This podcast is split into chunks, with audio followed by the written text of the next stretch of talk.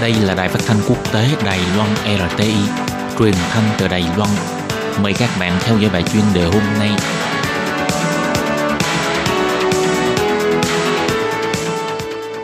Thúy Anh xin kính chào quý vị và các bạn. Chào mừng các bạn cùng đến với bài chuyên đề ngày hôm nay. Chuyên đề hôm nay có chủ đề là Công tác phòng dịch nhận được sự khẳng định của quốc tế.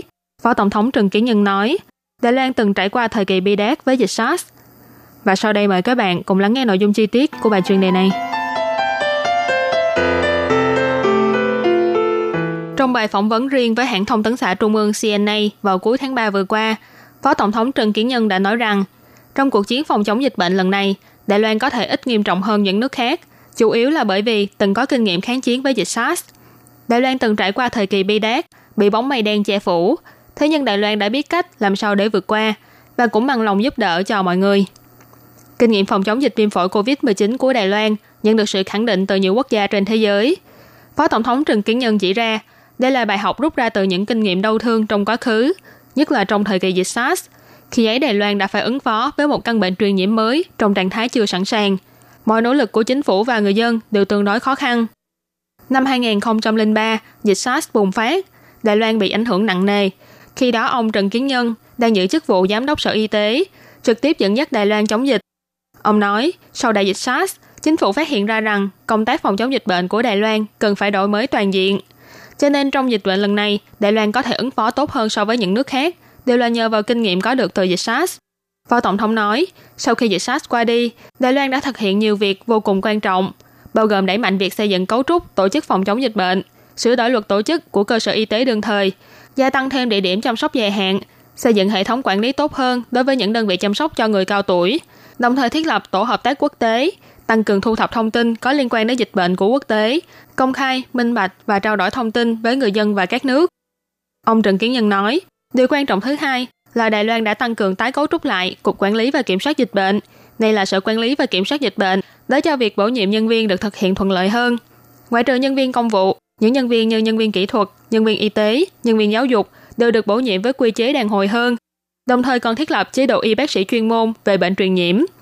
Ngoài ra, Đài Loan cũng cho thành lập Trung tâm Chỉ đạo Y tế Quốc gia để có thể chỉ đạo công tác phòng chống dịch bệnh và báo cáo rõ ràng với người dân về tình hình của dịch bệnh. Phó Tổng thống bày tỏ, Đài Loan đã xây dựng hệ thống y tế về bệnh truyền nhiễm, có bệnh viện để ứng biến khi xảy ra dịch bệnh và cũng biết cách để ứng phó với các dịch bệnh khác nhau. Ngoài mặt tổ chức, một nhân tố khác cũng quan trọng không kém chính là về mặt luật pháp. Sau khi xảy ra dịch SARS, chính phủ Đài Loan đã cho sửa đổi luật phòng chống bệnh truyền nhiễm, trong đó có nhiều quy định liên quan đến việc phải tuân thủ quy định phòng dịch, cấm lan truyền tin tức giả và trân thu vật tư y tế trong giai đoạn phòng dịch. Ông Trần Kiến Nhân đề cập, việc tập huấn cho các chuyên viên y tế, những người đứng ở tuyến đầu trong cuộc chiến phòng chống dịch bệnh cũng là điều quan trọng hơn cả, bao gồm xây dựng hệ thống kiểm soát lây truyền trong bệnh viện, hệ thống thông báo bệnh truyền nhiễm vân vân. Sau khi những hệ thống này được thiết lập, Đài Loan vẫn luôn không ngừng tập huấn, nâng cao và cải tiến năng lực phòng dịch của mình để chống lại những đại dịch sau đại dịch SARS như là cúm da cầm H1N1 và cả đại dịch viêm phổi COVID-19 lần này. Về mặt vật tư y tế thì khẩu trang và áo phòng hộ cũng được chính phủ tích trữ sẵn sàng phòng khi cần dùng đến. Bên cạnh đó, việc thu thập thông tin dịch bệnh của quốc tế cũng góp phần không nhỏ giúp cho Đài Loan có thể thực hiện tốt việc phòng dịch. Tuy nhiên do Đài Loan không phải nước thành viên của Tổ chức Y tế Thế giới WHO, cho nên việc thu thập thông tin dịch bệnh cũng gặp phải nhiều trở ngại. Mặc dù Đài Loan và các nước có cùng chung lý tưởng, vẫn luôn có nhiều cơ hội hợp tác công khai và qua đó cũng có thể thu thập thông tin liên quan đến dịch bệnh. Nhưng dù vậy thì mặt này vẫn còn rất nhiều hạn chế cần phải được khắc phục tích cực. Ông chỉ ra, đây là lý do vì sao Đài Loan cần phải trở thành thành viên của Tổ chức Y tế Thế giới.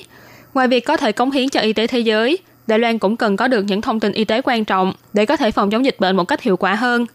Cuối cùng, Phó Tổng thống nhấn mạnh, phòng dịch là không biên giới, cần phải có sự đồng tâm hiệp lực của tất cả mọi người, chung tay đẩy lùi dịch bệnh. Đài Loan vẫn luôn hy vọng có thể thực hiện vai trò là công dân quốc tế, cùng sánh vai với các nước để làm tốt công tác phòng dịch. Từ trong những thử thách và bài học đau thương trong quá khứ, Đài Loan đã tích lũy được rất nhiều kinh nghiệm quý báu. Thời gian qua cũng có không ít quốc gia nhắc đến việc Đài Loan có nhiều thứ đáng để học hỏi. Phó Tổng thống nói, mây đen luôn có lớp vỏ bạc.